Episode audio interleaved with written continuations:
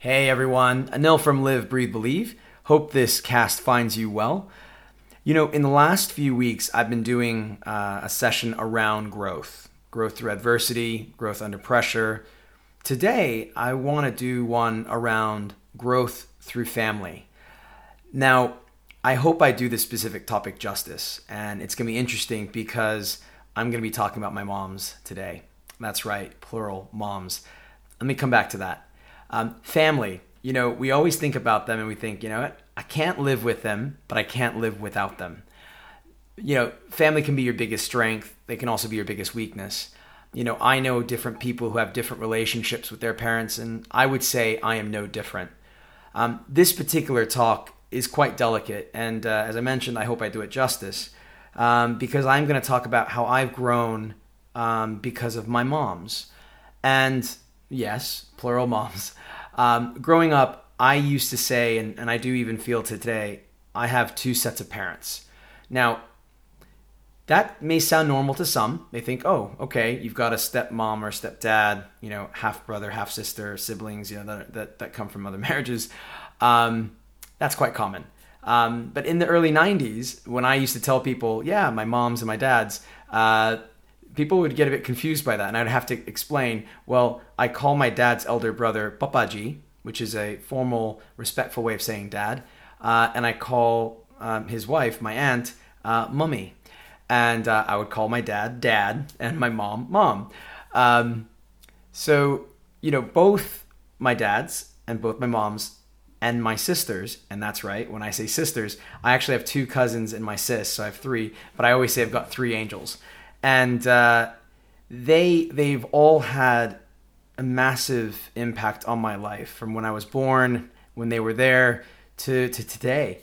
And um, because I want to focus on my moms, um, I need to give you a bit more context around them. So, first and foremost, uh, my, my, my, mom, my biological mom, uh, her name is Rekha. And uh, my aunt, who I called Mummy, um, God bless her soul, may her soul rest in peace. Um, her name is Indira. So Rekha and Indira, two incredibly, incredibly powerful names for two incredibly powerful and amazing women. Um, I I would say when you you know when you when you talk about your mom or moms, you almost have sometimes you know bittersweet memories, and uh, you know, let me first start talking about my mom, Rekha.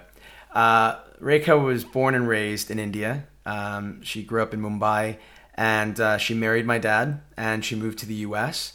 And uh, you know, it's it's interesting. I've I've only lived in under the same roof with her eight years out of my forty years on this planet, um, and I've seen her go through some incredibly tough times with her health, um, with family, um, with her with, with, with work and and I just have to say that you know on her side I'm only really close to two of my cousins uh, her her sister's uh, son and daughter uh, who are two incredibly amazing individuals. And um, probably talk about them at some point.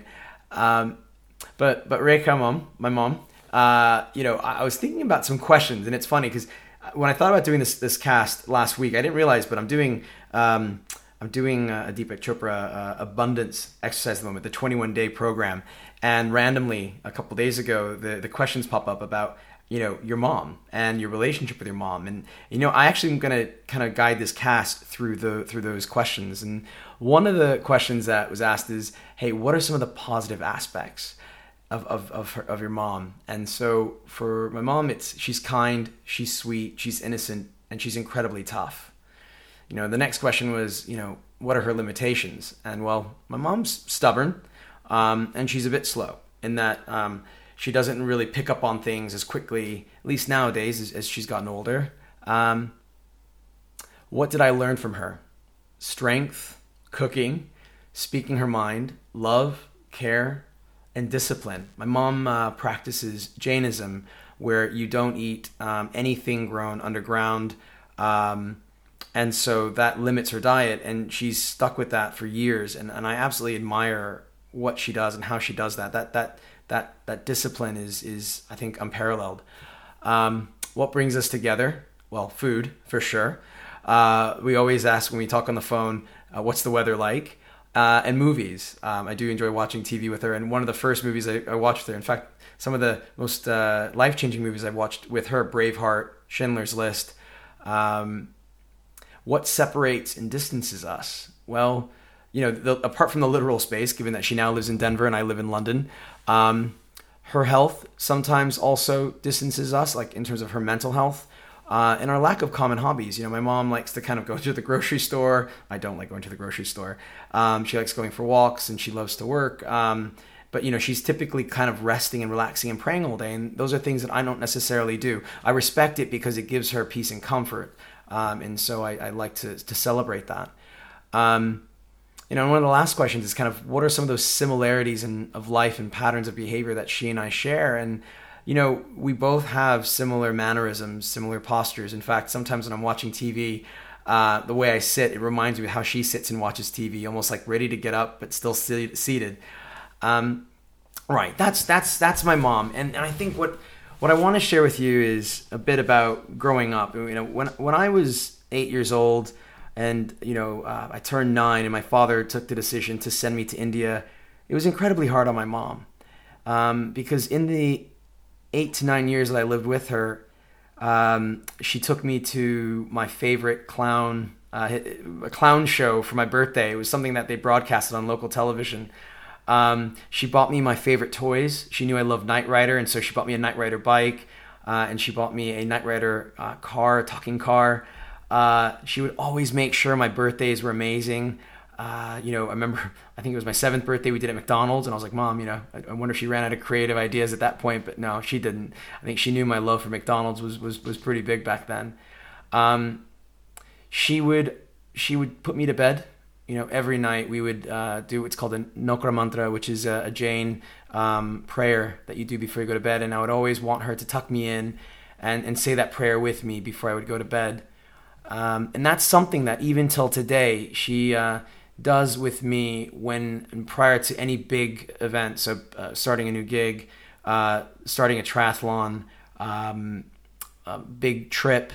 She always does that prayer with me on my birthday. Um, so there are a lot of positive memories with her. And when I think about some of the negative ones, you know, she had mental health issues. And so, you know, visiting her in, in uh, mental health wards, um, there was one time where she was not um, conscious, and I had to break down her door Christmas Eve of 1998, and uh, you know take her to the hospital, and we had to admit her. And you know some of the conversations with her when she wasn't in the best of moods, it it's just amazing to see how what she was then and where she's come to. And, and I have to be honest, I, have not shown her the, the utmost respect. When I was a child, I used to curse at her in front of people throw temper tantrums at stores if she didn't buy me the toys that I wanted.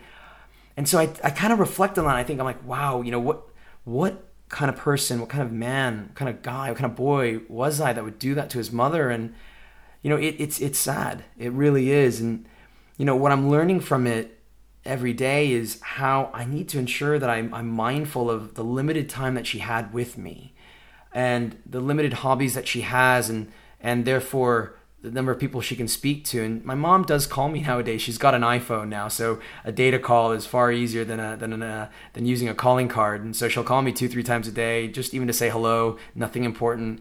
And I, you know, there are times when I get a bit frustrated by that. And I have to remind myself, you know, it's okay. You know, spend that couple minutes chatting with her, make her smile, and, and it's, you know, I don't want to say it sounds like a contradiction, and I don't want to lie through my teeth, but there are times I'm I'm mindful of that, but I still can't do that. And so my invitation to all of you is you know, uh, everyone has a different relationship with their mom, but how you manage that relationship with your, your parent, your mom is, is really important. And my mom is incredibly sweet and she says nothing negative to me. She's actually quite the contrary, very positive and very supportive. And she makes me laugh at times. She's like, "Oh, you've you've had a few tequilas. I hope you're not going to drive." And I'm like, "Mom, I'm in London. I can't drive."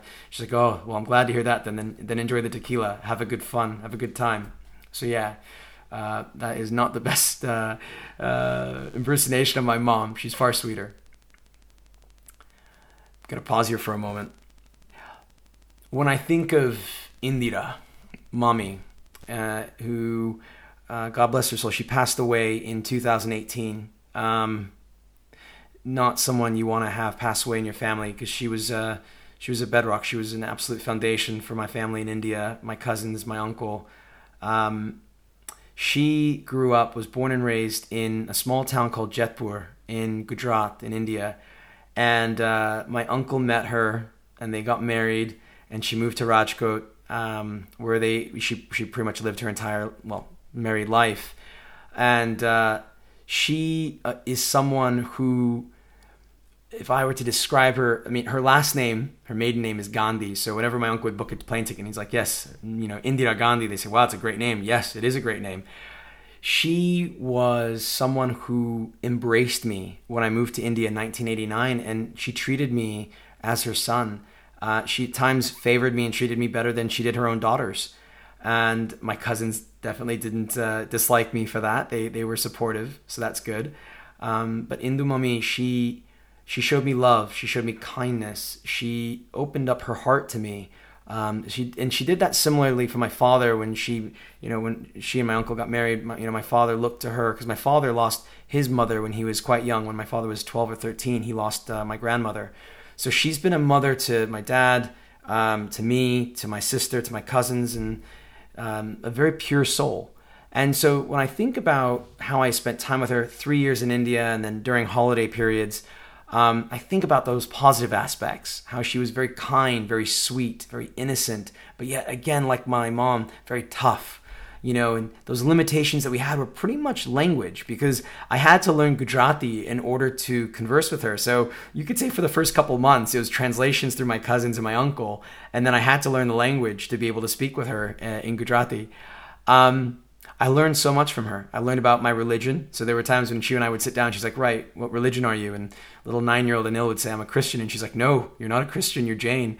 And she would explain that to me, what that entailed, and and and what that meant, and the importance behind it.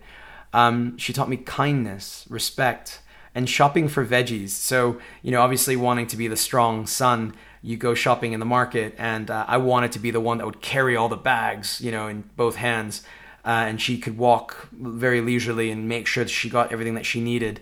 Um, and I absolutely love that. I still remember there was one specific moment when she would joke with me. She's like, you know, the way you're carrying those bags, people are going to think that I treat you like a servant. I said, well, you know, I'm your son. Uh, I can be your servant. I can serve you. No issues. Um, what brought us together were also food, movies, but specifically Bollywood movies. Um, we'd also go to, to events together um, go shopping together, as I mentioned, to the market. You know, what distanced us, what separated us, um, well, apart from her living in Rajkot and the cultural aspects at times, she was incredibly close to me. Um, both she and my mom lived close to my heart. And I have to say, this is a bit funny to say, but Indu Mummy was almost closer to me as a mom. And I probably showed her more respect when I spoke to her on the phone and when I saw her than I probably did my own mom. And that was, that was hard because you never want to treat you know two women you know um, who you respect so much differently you want to show them equal amount of respect and love and kindness um, when she passed away in 2018 it, was the toughest moment for myself my cousins because we've we've not lost anyone in our family who was that close to us uh, to that point. and you know it, it, it broke my uncle i mean he's uh, he and my dad are incredibly strong men and it broke both of them and to lose her and to think about her every day is, is, is, is, again something that I'm, I'm quite grateful for that I have those memories, those times with her. Um, and, you know, trying to remember talking to her and, and then bringing that over to how I talk to my mom. Um, each day I do, you know, you, you don't know when the last phone call you'll get from your mom will be. And so you want to make sure that every phone call you do get, remind yourself to be, you know, loving and respectful and kind. Um, you know, so how have I grown as a person as a result of this? Because I think it's really important. You know, it, it's, I think the first thing is I know how I want to treat my mom and the example I want to set because I, I would want my kids to treat my wife and their mom in the same way um, and not disrespect it. I, I probably would want to, uh, get, you know, if my kid treated my wife, their mom, like I treat my mom, uh, mom, I, I'd be like, guys, come on, like you can't do that. So I need to be mindful of that when I interact with my mom. Um, the second thing is respect and family and how they brought us together. Um, they were the, the, the cornerstones, and you know when I lost my, when when Rika mommy when she had to go into uh, you know to certain mental wards and mental institutions, my parents got divorced. You know that was really tough. She was by herself, and you know, but she still, we still stayed close to her. We still stayed nearby her physically so we could see her as much as possible. My dad definitely encouraged that. Um, but more than anything else, their strength. I've grown as a person, and when I've done my triathlons my runs, and I think about ooh, physical pain, mental pain, emotional pain, I think about these two women who, you know, married two men. Uh, you know, my father, my uncle. You know, one moved, you know, from her family to to Rajkot. One moved from India to the U.S and they pretty much you know my, my mom had to learn english by herself in the us and my aunt had to learn a new way of living and you know it, it's it's difficult to think how you know my my Rekha mom she went through mental health issues and how she struggled and yet survived and yet she's still here and she's she's able to have conversations with me and and show me love and affection and Indu mommy you know she in, in she just adopted me in a sense and, and, and welcomed me and I think that's absolutely amazing that mothers have a certain strength that I hate to say, sorry guys, fathers don't have.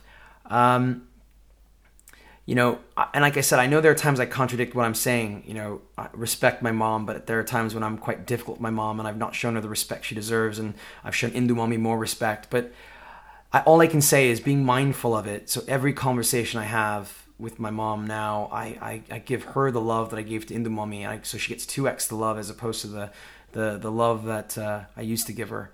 Um, you know, the other day, Anika and I were in the Uber, and uh, I was having a tough conversation with my mom. I don't know why. Maybe it was the third time she called, and I kind of said, "Hey, Anika, do you want to speak to her?" And she's like, "Sure." So she took the phone, and for five minutes they laughed, they joked, they were talking, and I was just, I was in awe and I was in awe of how Anika's just adopted and inherited my mom in that respect and showing her the respect that she shows to her mom and to her sister. And I love that. I'm, I'm actually I'm inspired by it.